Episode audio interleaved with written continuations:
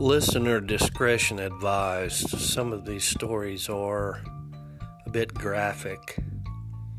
If you're below the age of 13, you probably don't want to listen to this.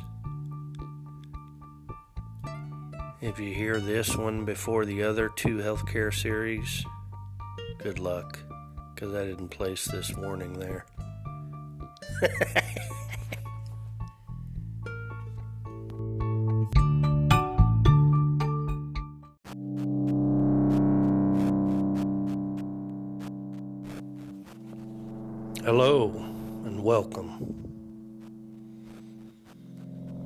I'll be doing a third part to the series of my healthcare experiences. I want to talk about my time working in the emergency room and then some of the settings and different aspects that you might come across as you're pursuing your healthcare career as a registered nurse.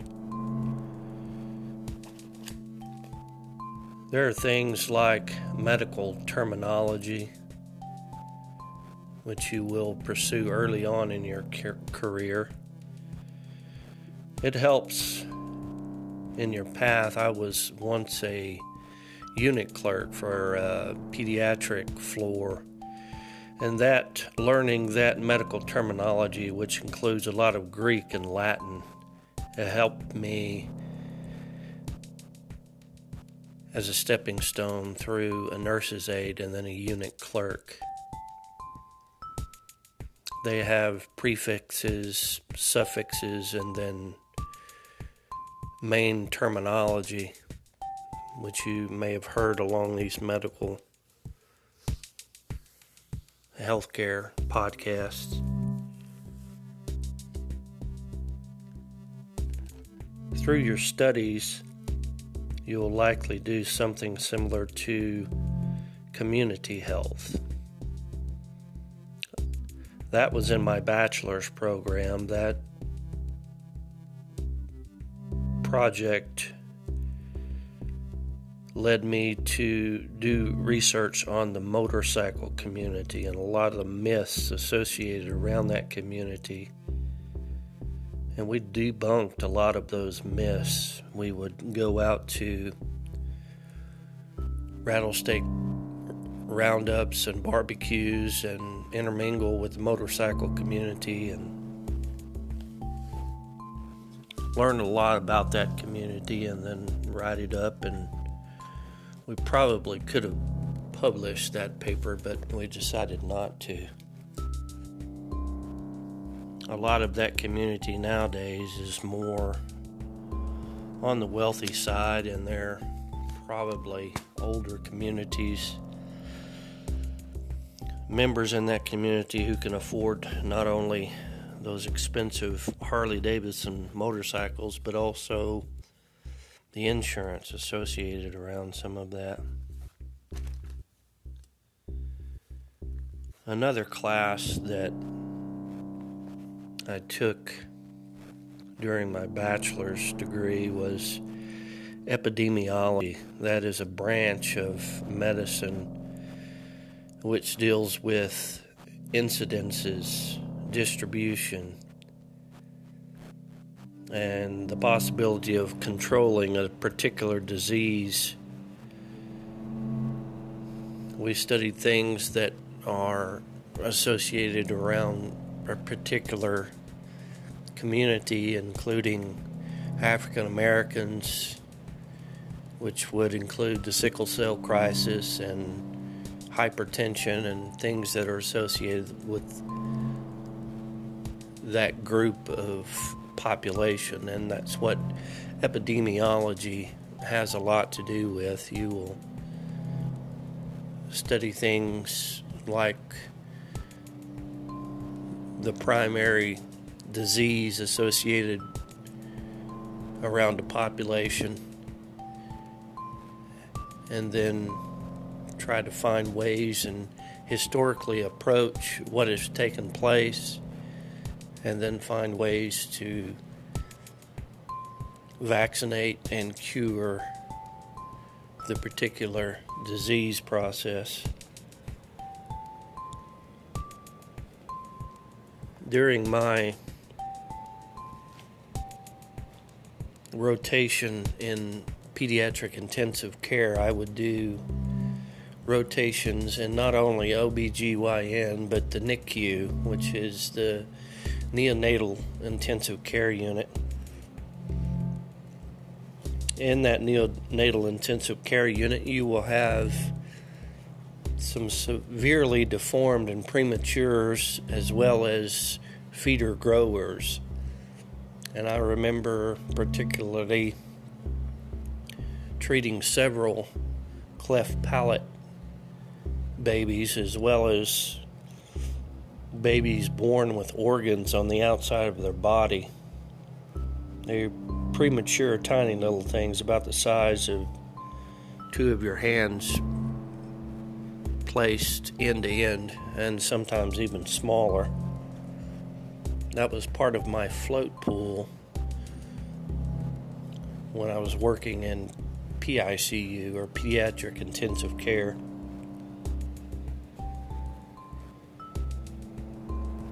Another item I remember briefly was in my emergency room rotation was was a part of the intensive care through pediatrics.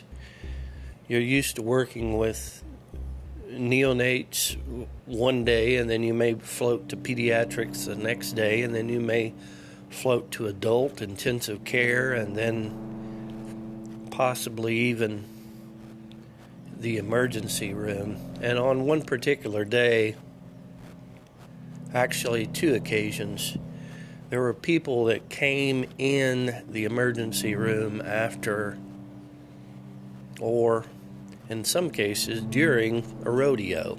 I remember treating one young man who came in with a closed head trauma who actually either one got stepped on or got bucked into the head of a bull and he had a closed head trauma. He was basically incoherent. We intubated, started IVs, large bore 18 gauge IVs to get fluids going so that we can push neurotropic meticulously calculated medications according to his weight, and oftentimes that's in kilograms, which you all know here in the United States, the metric system is a difficult process. So you use his weight or the patient's weight, if it's a female, in pounds and then convert it to kilograms and then use the microgram or milligram or dram dosage to calculate the medication that should be delivered over a certain amount of time. It's got to be done very quickly, obviously.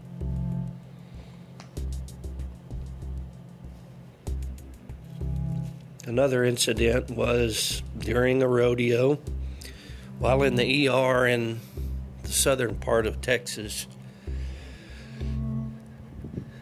A gentleman comes in with an open tib fib fracture, or he got stuck in between a gate and a fence post. Both of those, I do remember, their cohorts or buddies, cowpokes coming in, which was funny a couple of hours afterwards and even now today, but those people that do the rodeo type and ranching type professions are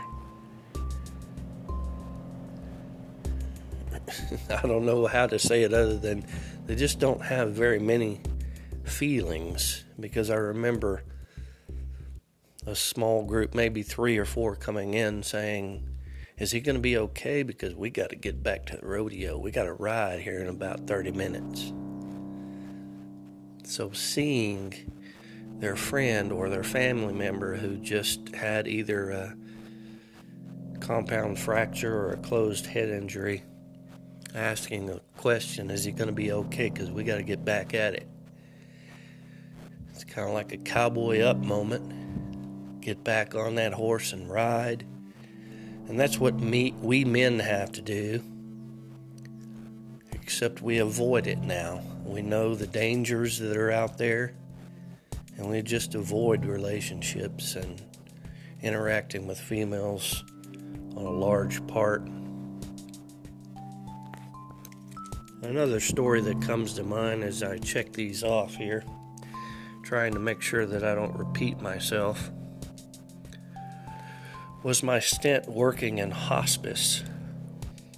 And those of you that don't know anything about hospice, hospice is essentially attempting to work with a patient and the family to where they have a terminal diagnosis and it is bare minimal care. Oftentimes, a physician will stop the routine medications. If they're a diabetic, they will stop the routine medications on just about everything because they have made a decision that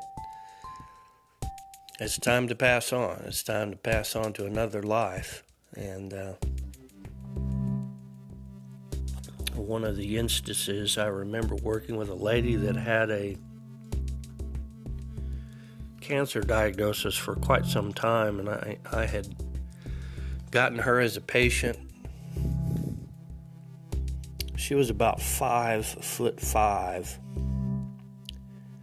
and under 90 pounds, essentially wasting away, and the only calories she was getting was from the sugary elixir mixed with morphine sulfate to control her pain.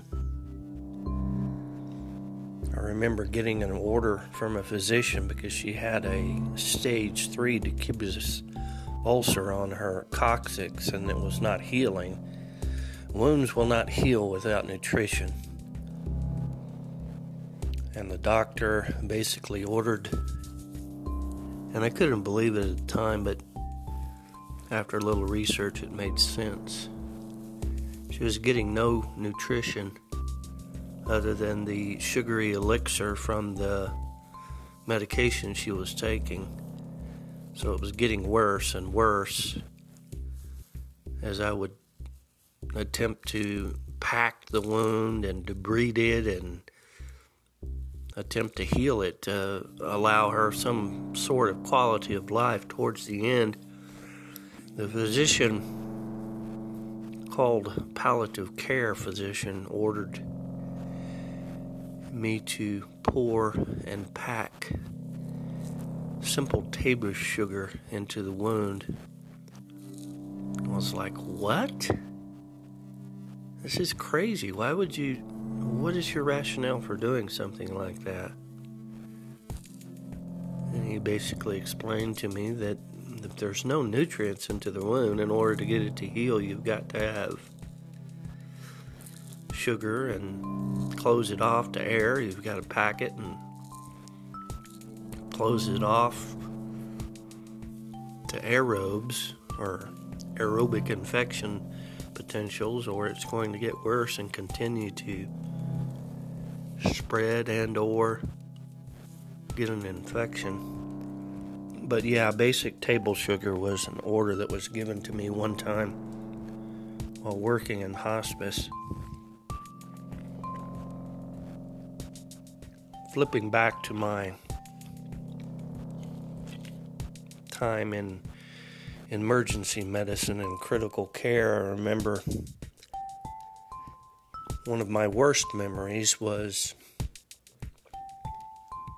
a young girl coming in with multiple STDs. Typically, when a woman comes in to an emergency room with that type condition, one of the first things they order is a pregnancy test. She was very young and she didn't want the baby, and a D&C was performed. Those of you that don't know what that is, without going into technical terms, it's an abortion. So I sat there or stood there as a physician, aborted parts of the fetus as it was sucked through the tubing, seeing body parts. It was the most horrific thing in my life, and I can still visualize that memory and the sounds associated around with that, which reminds me a lot of deep, deep nasopharyngeal suctioning. Those people that are have chronic COPD or choking on their own saliva and mucus and dealing with kids while in PICU that have CF or cystic fibrosis and other chronic respiratory conditions. RSV is another bad one when you're doing suctioning. But that reminds me of the suctioning sound associated around that D&C with that one particular female. And the odd thing re- regarding around that is I was I was a young guy, I was probably 27, 28 at the time. And she was probably 18 to 22 and she didn't want me in the room as a male nurse. The crazy part is you had a male doctor doing that, so you talk about the double standards associated around that part of it. I also remember a number of times having work night shifts. There's a lot of homosexual nurses and nurses' aides that work nights and I would have to essentially walk into the room and say, Look, guys, I'm not like that. I'm straight. If you need something downstairs, if you're hurting or you're bleeding, I'm probably going to get a female aide or a nurse in here to manipulate, uh, check your fundus or check for for vaginal tears or whatever it is. I'm not going to be that person. I basically walk into the room if there's not a m- major foul vaginal stench or acute bleeding going on. I'm like, hey, you guys okay? All right, you need anything? I'm out. Or I got your medicines, here's your medicines. Use the call bell system. If it's something associated around your privates, I'm going to get somebody else in here and that helped me avoid a lot of circumstances. I remember along the same lines being dumbfounded at one particular point working in a long term care facility. I had an old lady that basically sneezed her placenta or her uterus out her vagina. And I'm doing my initial assessment, pull back the sheets, and there's this big purple thing sitting between her legs. I'm going, oh my God, what the fuck is that? I didn't know. I'd never seen a uterus on the outside of someone. It was a deep purple and there was nothing but laughter at the nurse's station after I went and reported that because I wasn't touching it. And they wanted me to push that thing up inside, back up inside her vagina. I said, Hell no, I'm not doing that. Y'all can do it if you want to, but it'll sit there for the next four hours until the shift change comes along otherwise. Well, they did. They went in there and took care of it, but I wasn't touching it. It was that same woman uh, shift day or two before because you would do three on, two off, two on, three off. It was that same woman. Typically, you try to walk into the room, you close the door behind you because you want to preserve the privacy and dignity of the patient. If you're doing a, a bed bath or some type of wound treatment, I walk into the room and this lady had Alzheimer's big time and some severe, severe de- dementia. And she sees me and she starts screaming at the top of her lungs. You want to fuck me in Tennessee? You want to fuck me in Tennessee? You want to, you know, multiple, multiple times in an old lady female voice. I learned my lesson very quickly never to walk into a female's room with the door closed ever again.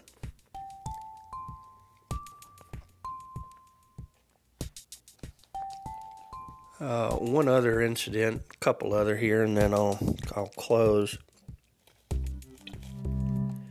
I remember having to memorize the 12 cranial nerves during my studies. It may have been in A&P or in nursing school. I don't remember now, but once you learn a homophobe, I guess that uh, not a homophobe, a homophone. which I am a homophobe, by the way, but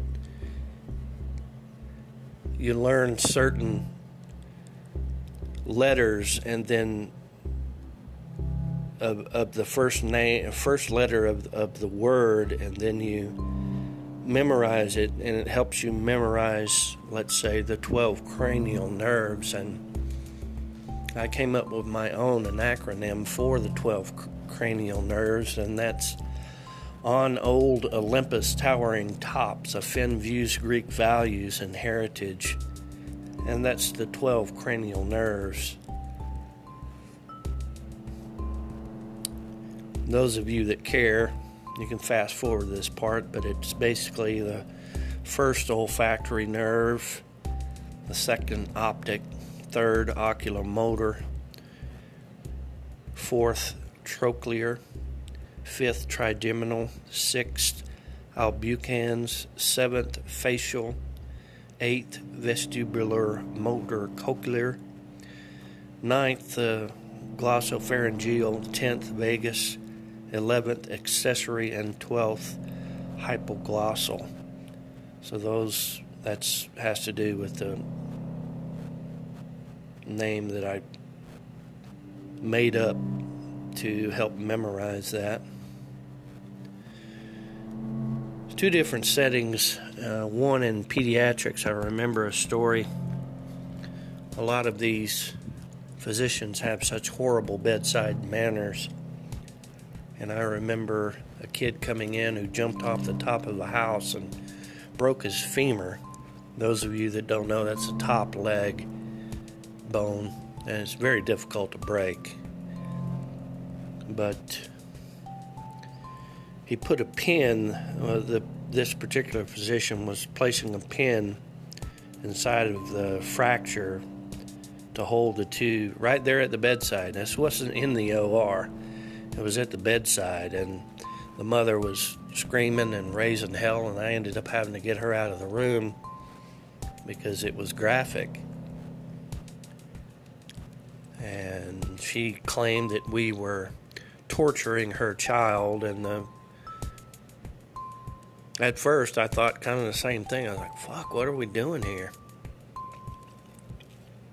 Well, the physician had to explain to me that's where I learned that most of the nerve endings on the bone stop after the, the outside layer, the periosteum of the bone, and they really don't feel much after that. It's more the visual horrors associated around it. It's not really much pain at all. but you grab the leg, you see where the femur may be through the musculature and the soft tissue, and you find where the femur is, and you, you shoot with a trocar and a big needle. You find the bone, you hit the bone, you puncture through. It's pretty graphic. And another story revolving around a different setting that I was placed in. Completely different setting. Most of my career revolved around bedside nursing, whether it be on the floor or critical care.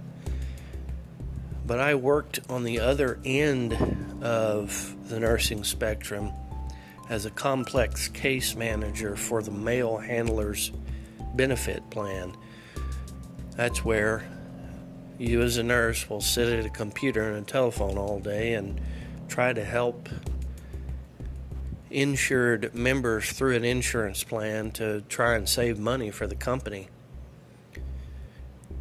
You talk about seeing some major abuse on the medical system where a simple Toomey syringe or something is so highly marked up to where you have to call the DME company and say, look, we know that that Toomey syringe does not cost the $95 you're charging. Let's try to be reasonable here.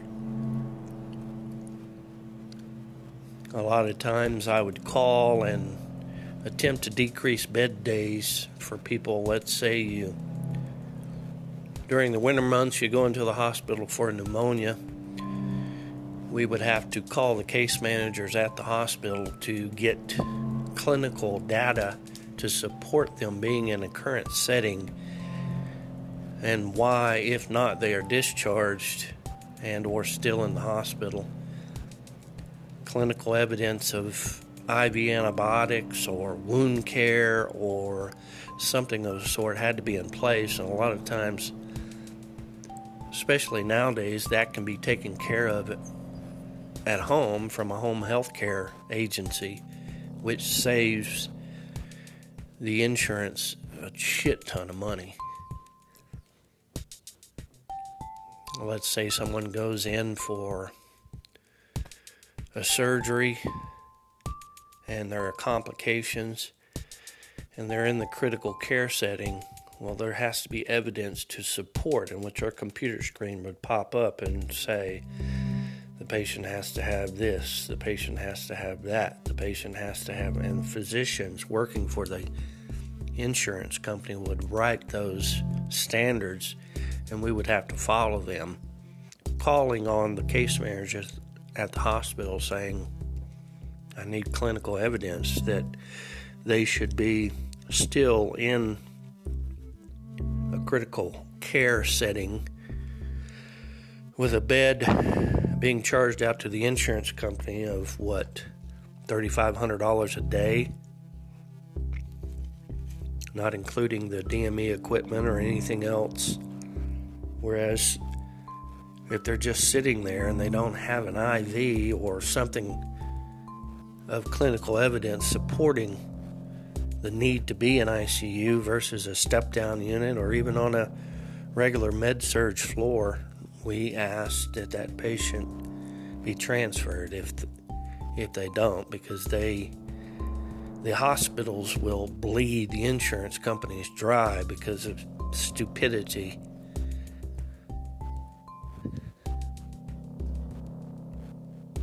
Well, I guess that's the end part of this third installment of the healthcare series. Thank you for listening, and as always, no marriage, no cohabitation, no children, and MGTOW until your last breath.